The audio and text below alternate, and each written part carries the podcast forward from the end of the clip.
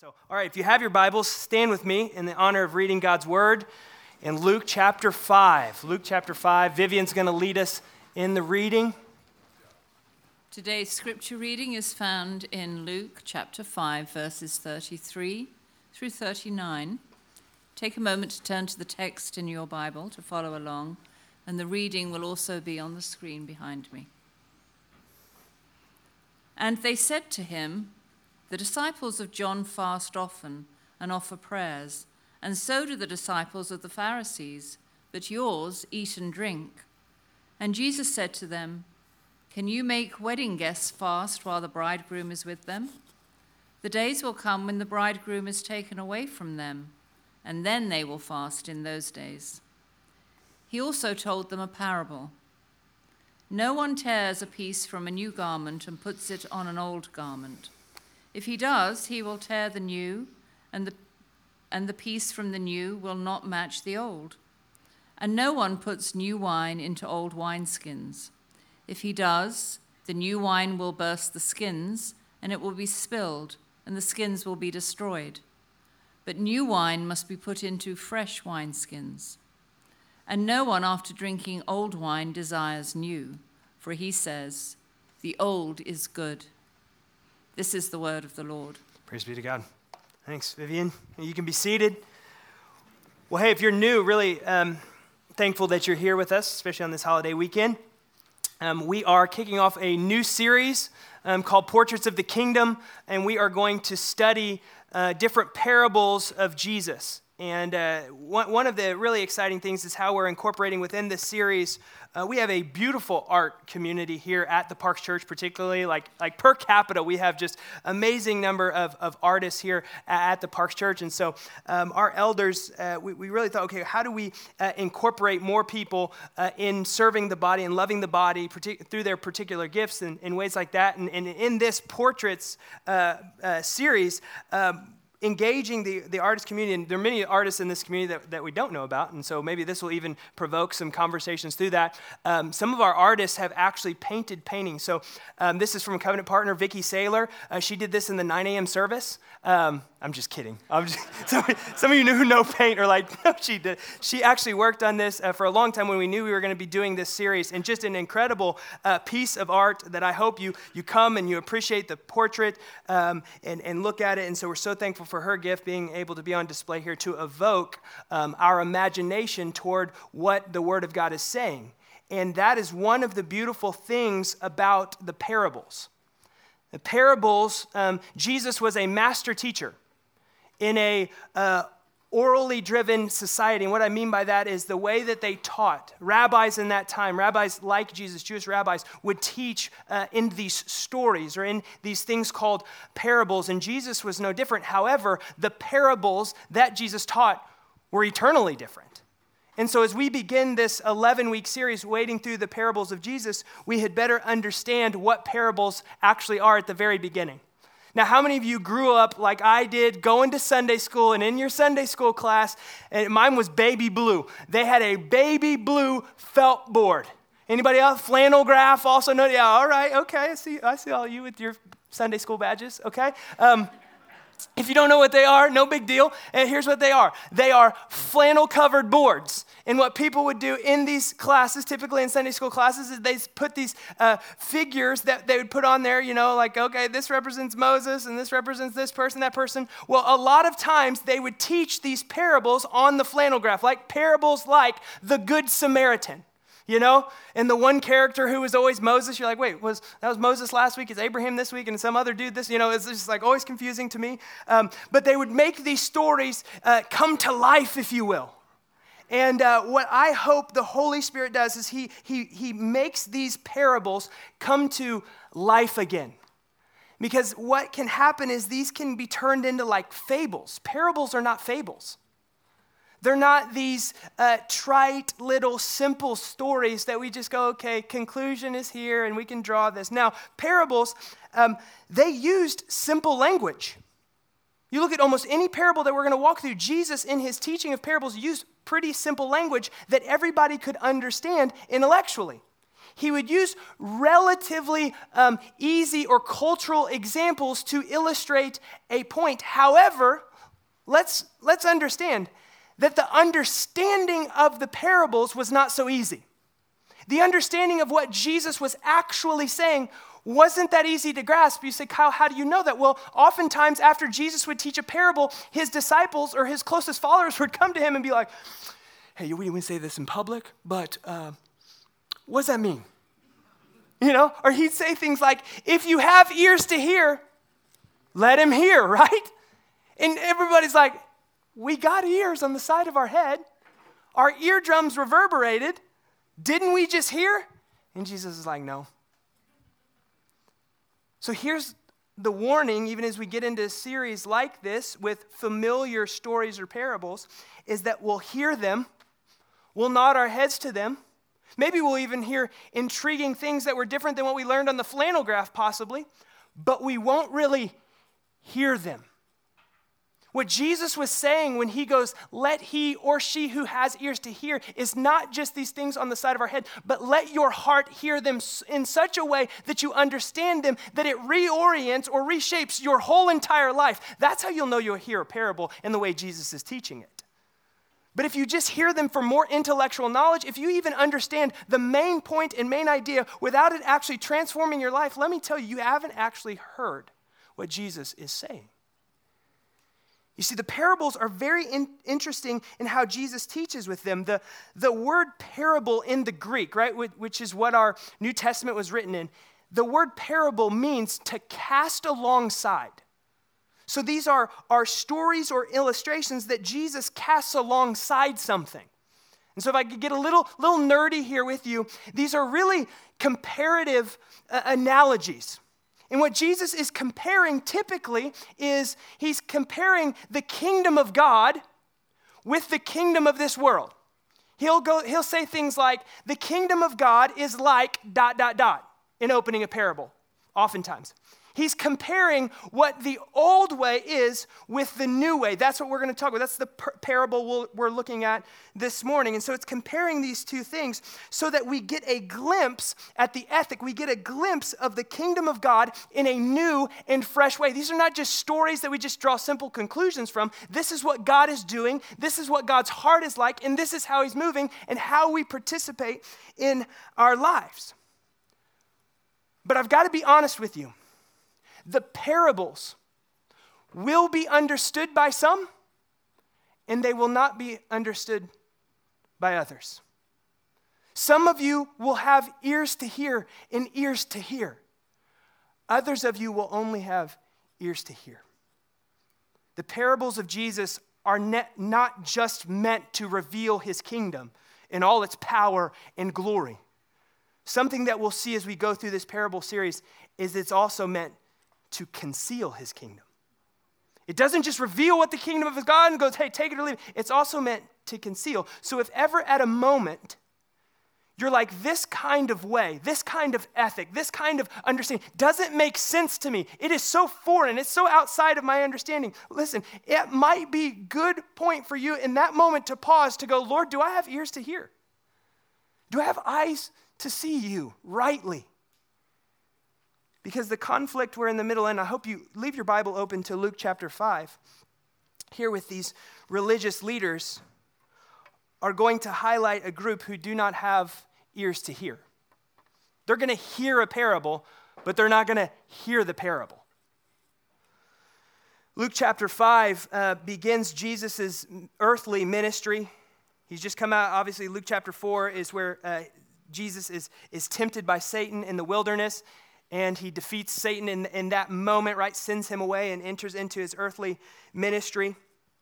And at the end of chapter 5, Jesus, there's a question by the Pharisees raised to Jesus, because one of the things we have to do in, in, in, teaching the parables, we have to get in the context. We have to get into the background of what's actually going on that provokes this, this story or illustration from Jesus. And so the question in Luke chapter 5, verse 33, from the Pharisees or the religious leaders of the day, they said to him, The disciples of John fast, so that's John the Baptist.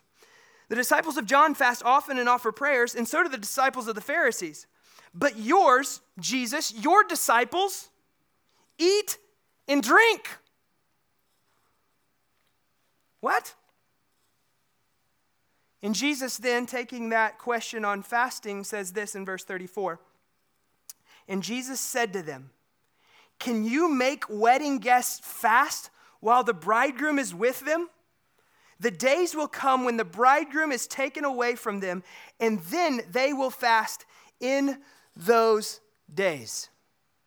Now, I want to make the, I want to be as clear as I can on the point of this parable up front, and then we'll kind of unpack it and explain it through, through Luke 5. The point of this parable is not, in fact, about wine or about cloth, it is about Jesus, okay? It is about Jesus' parable, is illuminating who Jesus is. And who Jesus is revealing himself to be in this moment is the bridegroom. That's a weird term for us. We don't use it. Another word would be groom, right? You have a groom and you have a bride. He is the groom. And so here's what Jesus is saying The bridegroom is here, and he is ushering in a newness that can't be contained by the old framework. That's what Jesus is saying and what he's going to unpack in this parable that the bridegroom is here and he is bringing about a newness that can't be contained in the old framework. So let's let's break this down through through the text. Why is it a big deal that Jesus just said, "Hey, the bridegroom's here?" Because he's pointing at himself when he's saying that, by the way. In the Old Testament, which the Pharisees were the like religious elite, they knew their Old Testament. How God related to his people Israel was through this idea of a, bride, uh, of a groom and a bride relationship, a, a bridegroom and a bride. And so God would be seen as the bridegroom, and Israel would have been seen as the bride, okay? And there's this relationship there. And so Jesus, imagine this with the religious elite who know their Old Testament very, very well. He ro- rolls up and goes, Hey, there's no fasting when the bridegroom is here.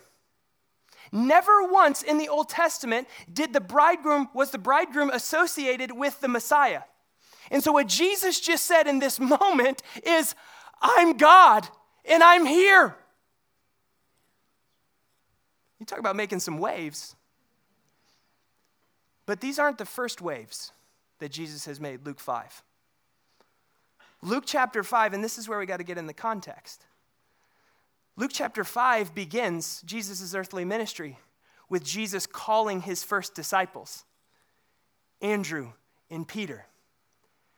These ordinary fishermen who are out on the sea, Jesus goes to them and seeks, and Jesus, this rabbi, calling these ordinary men.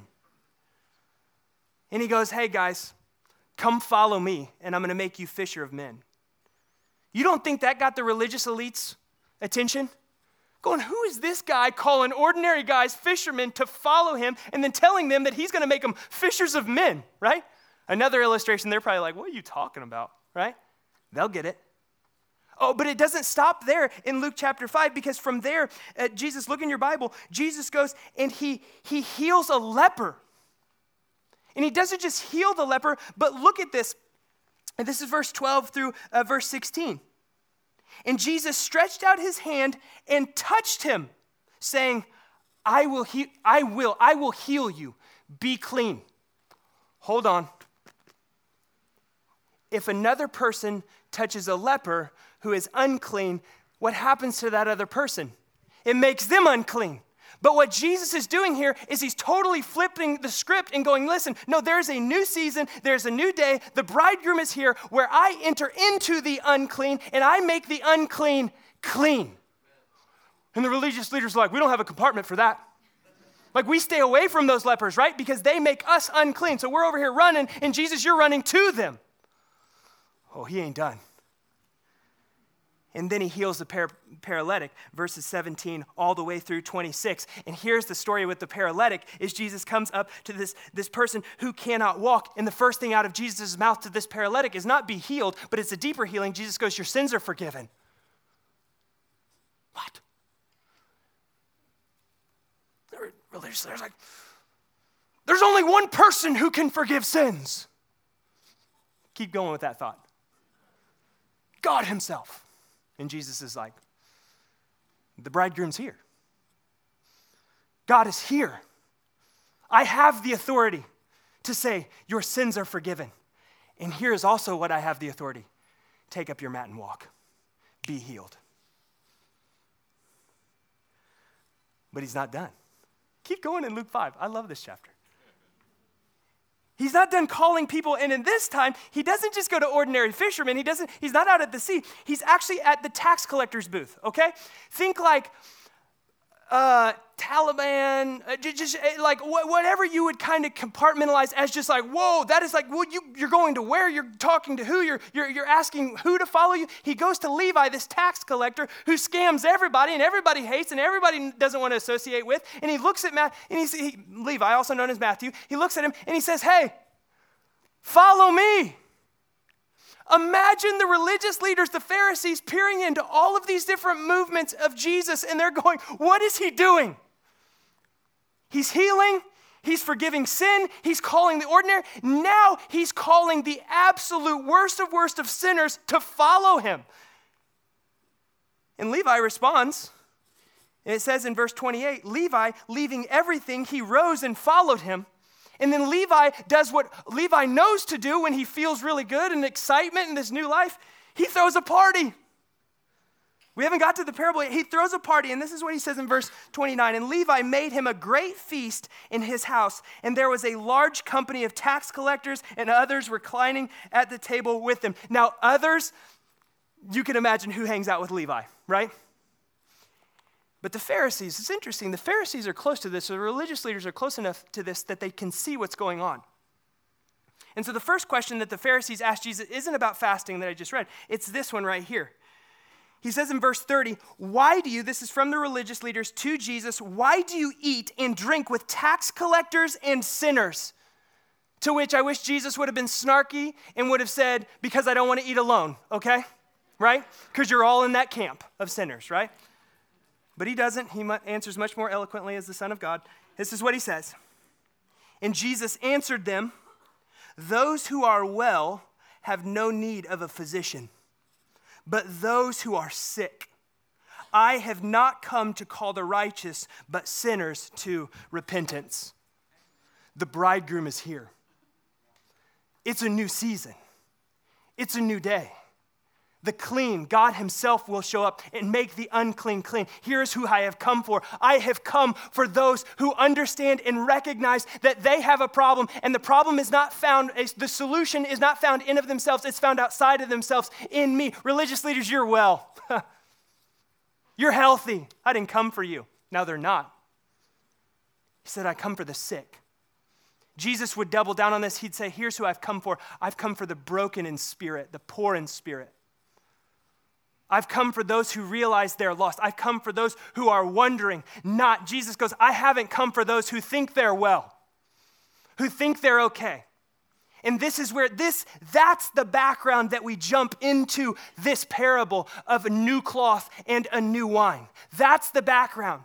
And most scholars believe that, that the question about fasting happened simultaneously while Jesus and his disciples were feasting with Levi. So imagine you've got the group of religious leaders who are fasting, not eating, looking into the disciples of Jesus, and Jesus himself going, Why do you get to eat and we have to fast? Why aren't your disciples doing what we do? Because th- what we do is right. This is what pleases God, and what you guys are doing doesn't please God. And Jesus goes, Who said? You see, Jesus is exposing them that they have had a fatal flaw in understanding. That they are missing a pivotal, and, and this is a pivotal question we even have to ask ourselves to this day. Not what time is it? That's not the most important question. The most important question I think we could ask that Jesus is illuminating here that the Pharisees miss is when are we? When are we in the time of history, in the time of salvation? For the, the Pharisees, what they missed is that the Savior, the Messiah, the one that the Old Testament cast the shadows to, is now fulfilled, and the guy is standing right before them. And what Jesus says to them is it's not time to f- fast, it's time to feast. Salvation is here. God Himself is here. The Messiah is here. But the Pharisees, the religious, didn't have categories for someone who would do the things that Jesus would be doing. They didn't have categories for a new structure and a new way. what Jesus is saying to them and to us this morning is that He brings a newness of life that is so new that it cannot be housed in old categories, in old frameworks, in old structures. Those things cannot accommodate the newness of life that Jesus brings. So, what specifically is new about Jesus? What is so new that is being highlighted in the scriptures? Well, the first thing is this, and it's evidenced by Jesus talking to the Pharisees about the fast. The first thing, you see, the fasting was commanded one day a year for Israel, the Day of Atonement. That's the one time the Lord commanded the fast. However, the Pharisees, the religious elite, had picked it up and they fast at minimum twice a week to show their devotion to God. Now, it was a lot of external ceremony, okay? And Jesus is highlighting this, but notice he's not he's not just discrediting them at fasting. John's disciples were fasting and he didn't actually come against them. John's disciples, they were fasting for the repentance of sins that John was pointing them toward. But notice John the Baptist, the forerunner to Christ, was pointing at Jesus, going, He's the Messiah. So, in their fasting, in their repentance, they were pointed to Jesus. The Pharisees, in their fasting, they were pointed not to God, not to Yahweh, not to seeking the true Messiah. They were pointed to themselves. You say, Kyle, how do you know that? Well, you know that because they missed the Messiah standing right in front of them. You know that because they don't have ears to hear when Jesus tells them the things like he's going to tell us in these parables. They can't hear it. There's no framework for that. And Jesus is going, The bridegroom is here, and I'm ushering in a newness, and your old structures cannot house it. Your structure for fasting is all about mourning.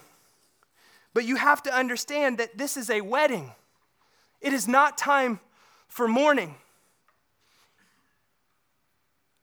You see, the gospel, the gospel infuses the lives of those who trust in Jesus with a sense and a deep seated joy that only the Holy Spirit can bring about. Not religious observances, not old structures of framework, not traditions. And listen, I'm going to talk more about those coming up. But what had happened with the, uh, with the Pharisees is that their fasting had become, or their practices had become a cornerstone for their belief. Their traditions were their cornerstone. We have one cornerstone, his name is Jesus. But when we begin to build our faith upon traditions and religion and ways of doing things, listen, traditions which are good, right? right the, the things that we do that are repetitive, those are okay. But the moment they become, we become married to those, they become idols. The moment those become our cornerstone and we begin to worship those, we will miss Jesus. We will miss the bridegroom standing before us. And this is what religion tries to do. Religion will destroy and steal any joy that comes around it. That's what happened with the Pharisees. That any joy that Jesus was bringing to his disciples, and it was like a vacuum when the religious leaders got there. Not only did they miss Jesus standing before them, but think about this. They also missed in this moment what just happened to Levi, the tax collector. What just happened to Levi? He just became a disciple of Jesus. He just became a follower of Jesus, right? He was lost and now he's found. He was blind, but now he can see. Do we as a church, this is corporately, are we as a church sometimes more married to our tradition and our way of doing things than we are to the heart of God? The heart of God that longs to see men and women and children come to faith in Him and celebrate those things above all else. See, what, what really matters, folks? What do we really get worked up about in our lives or in the church community? What we should get most worked up about is when we see someone come to faith in Jesus, put their trust, experience the joy we say we have in Him. And let me tell you, when there is a deep, deep joy in the church, it will not just run deep, but it will run wide to other people around you as well. The Pharisees were so upset because Jesus' disciples weren't fasting, they were feasting. And Jesus goes, Because it's right to feast right now. But notice, Jesus does say, Listen, there will be a time where I go away and they will fast when? Then. Then. In that moment, they will fast. Well, guess what, church? we are in that moment right now where Jesus is not incarnate among us. When we are is the age of the Spirit, the age of the church, where Jesus is seated at the right hand of the Father and He has given us His Holy Spirit. So, is it right for us to fast, or is it just, Kyle, it's just religious legalism? No, it's right for us to fast, but in the right way. I love what John Piper says about this fasting. He says, We have tasted, Christians, we have tasted the powers of the age to come, and our new fasting is not because we are hungry for something we have not tasted, but because the new wine of Christ's presence is so real and so satisfying the newness of our fasting is this its intensity comes not because we have never tasted the wine of Christ's presence, but because we have tasted it so wonderfully by His Spirit and cannot now be satisfied until the consummation of joy, meaning the final arrival of joy, arrives. We must have all He promised and as much now as possible. That's what infuses our fasting now. That's what infuses our longing now as the people of God. It is this deep joy. And I love what Joel chapter 2 says. And really, this goes perfectly with where Jesus takes them with the garment or cloth. He says, And rend your hearts, not your garments, meaning rend or give your hearts to the Lord, not your garments. You say, that's a weird phrase. Here's what the religious leaders of the day would do they'd rip their garments, they'd put ash on their head, they'd fast, they'd make life miserable because miserable is more spiritual, right? And so they would, they would mope around and they'd be like, look at me, how spiritual I am. Aren't I so great? Acknowledge how elite I am, right?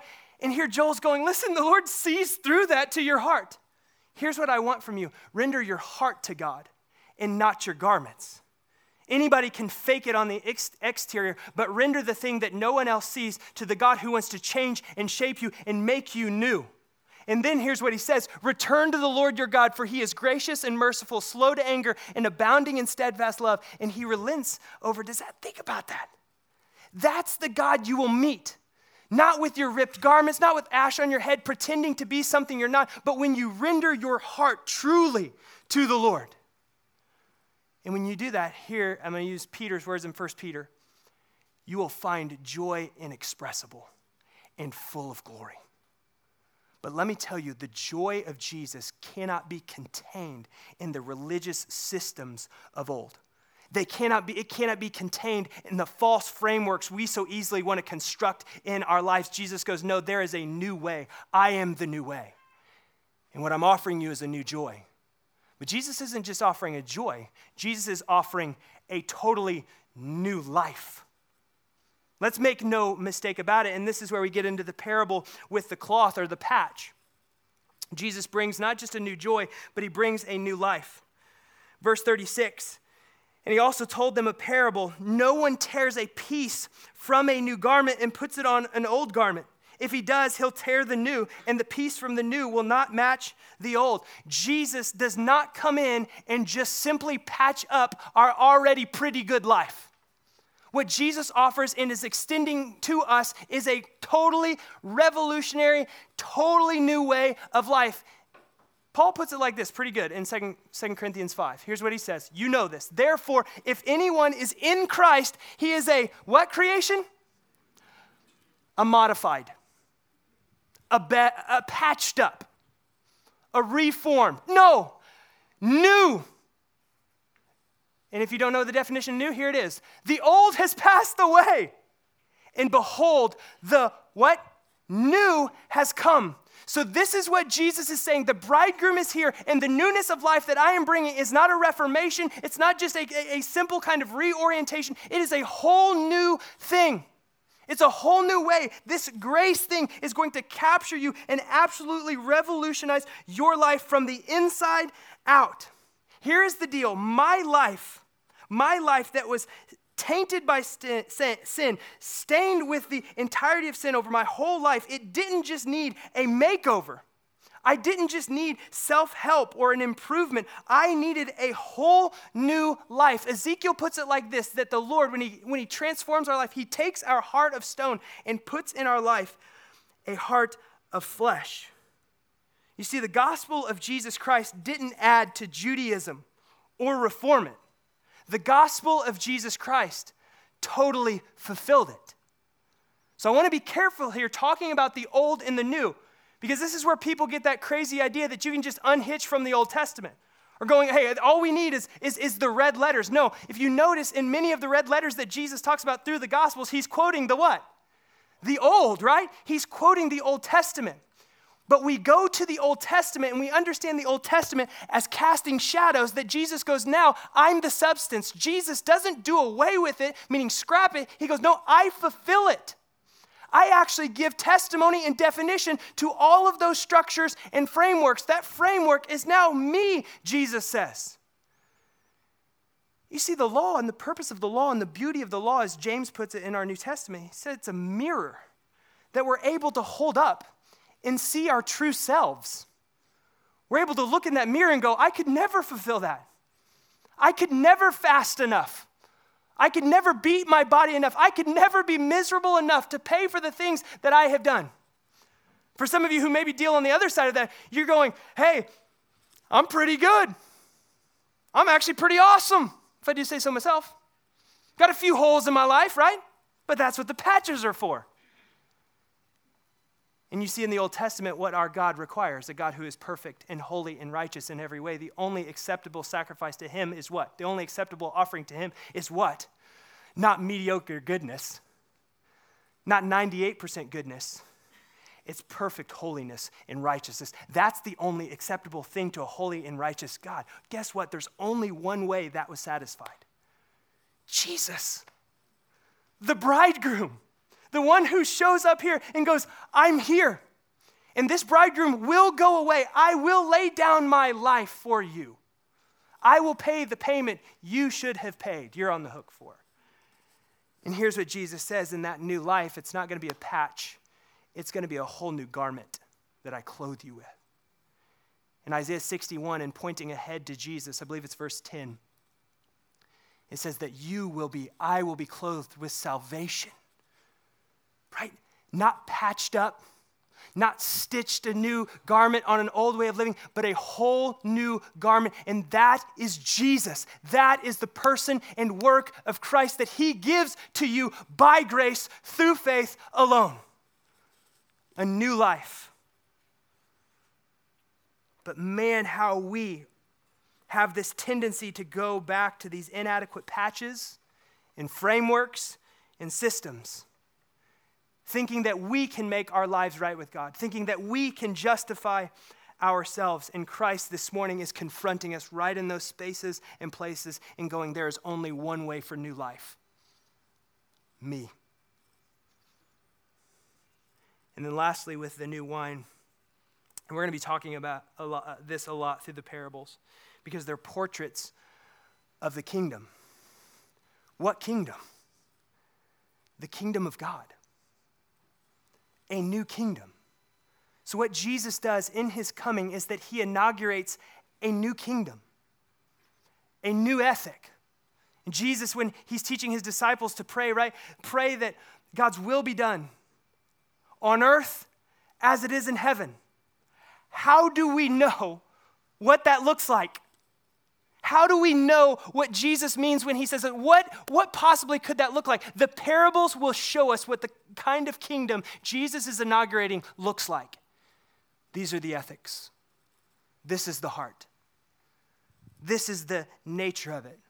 But Jesus, here in this parable, warns that this is an explosive new kingdom a new kingdom that will not be able to be housed in old frameworks, in structures, inadequate patches. It cannot be housed in the old, brittle ways of the old wineskins. Now, notice Jesus didn't go, hey, don't put new wine in the old wineskins. We have some new metal containers. We got some glass bottles for you to put the new wine in. What does he say? That the new wine needs new wineskins. So the way and the housing of the wine, if you will, has stayed the same. But it's not old, it's new. Why would he emphasize the new on the wineskin? Because here's the reality of a new wineskin it allows the new wine that's placed in it, when it ferments, to what? Grow and stretch. If you try to pour new wine in an old wineskin, that old wineskin by definition is old because it's frail, it's brittle, and you drop something that is expanding in it, what happens? The wine is ruined, it's on the ground, and the wineskin itself is destroyed. And so, one of the things that Jesus is highlighting here is about his kingdom that he wants you to understand the new nature of it is that it is expanding and it is growing and the place where it is housed must be able to understand and grasp how it is growing. You see with the, the, the, Pharisees how they were pushing against Jesus when he healed the leper, when he healed the paralytic and said, Your sins are forgiven. You see how they're pushing against Jesus in the expanding of his kingdom when he went to Levi and when he's sitting with tax collectors and sinners, they're going, Put, get, get that out of here. They're trying to stuff him into this old wineskin. Goes, no, you have to understand. Jesus is going, listen, my kingdom is expanding, it's growing, it's going to the unclean sinners, by which we're all a part of. And Jesus even doubles down again where he goes, it's going to every nation, every tribe, and every tongue. That's the expanding nature of the kingdom of God that Jesus is inaugurating. In verse 39, very last verse of this section. Jesus, to sum up this, actually uses a, a, a rabbinic phrase here. He says, And no one after drinking old wine desires new, for he says, The old is good. You see, when we have been exposed to the new wine of Christ, when our hearts and our minds grasp, when we have ears to hear about Jesus and the great the gospel of grace, no one goes, Yeah, give me, give, give me the structures of old. Yeah, give, give me the animal sacrifices again. Give, give, give me the fasting. Give me, give me the external uh, aesthetics so that I can. No, no, you hear that in your heart and your mind explode with love and with joy and go, I want that water. I want that wine. Give me that wine. You say, Kyle, well, what causes people to stay married to these old structures and these old ways and these traditions and these habits, right? What is it? Well, I can tell you what it was for my heart. I could control those. I could fast twice a week. I could render my garments. I could control what I did or what I didn't do. But the gospel of grace says this lay your whole life down as a vessel. Give your whole life as a new wineskin so that the new wine might be poured into it and the grace and mercy and joy of God in his kingdom might expand in and through you. Don't you dare try to pour in the new gospel of grace in an old, brittle, stale way of living and way of life that will crumble under the weight of grace. But God, why do we do that? Because we love control. And Jesus, this morning, through this parable, he's standing before us as he was standing before his disciples, and he would go, Listen, the bridegroom is here. The bridegroom has come and he has given you the Holy Spirit. The Holy Spirit who gives us eyes and ears to receive the word of God. The Holy Spirit who creates in us and gives us a new heart, the deposit of our salvation, so that we might live and love Jesus as the word of God tells us. That is when we are. However, Jesus will not be shared with the rest of your life. Jesus will not be an inadequate, Jesus will not be a patch on your already kind of nice, fancy suburban life. He will be the whole new garment for you or nothing for you. That's what this parable is saying. And so we're going to take communion this morning. In this moment of communion, if you're new with us, this is also a moment where we reflect and we listen and we respond to the Holy Spirit where we quiet our minds and our hearts before the Lord to say, Speak your word to us. Now, hear me. I was careful this morning not to give you a real long list of inadequate patches or, or, or, or false frameworks that you might be building your life and trying to add Jesus to. I was careful with that. Because I think often what happens is when we give you, when a teacher gives you a list, you go through the list and you go, don't do it, good there, good there, good there. You're like, I'm good and we don't allow the Holy Spirit to illuminate the things that He wants to illuminate in your life and in my life. And so, in this moment, I want you to ask the Holy Spirit, show me. Show me those things that I am patching on to my life. Lord, that you have, you've told me you'll give me a new garment. a whole new life? What are the structures and the frameworks I have made idols, made the cornerstone of my life? And Jesus is waking us up to the beauty of who he is new wine that can only be held in a new wine skin. And so let me pray for us, hosts, if you get ready. Father, we are your people gathered for one reason, and that is to glorify you. And Father, I pray that you would give us ears to hear your word this morning. And Lord, and not just hearing, you would give us faith to respond to it. God, that you would give us a greater imagination of your kingdom, the joy of your kingdom, the new life of your kingdom, the expanding nature of your kingdom to save sinners like me. So, Lord, I pray as we respond to you in these moments that you would speak with precise clarity through your word.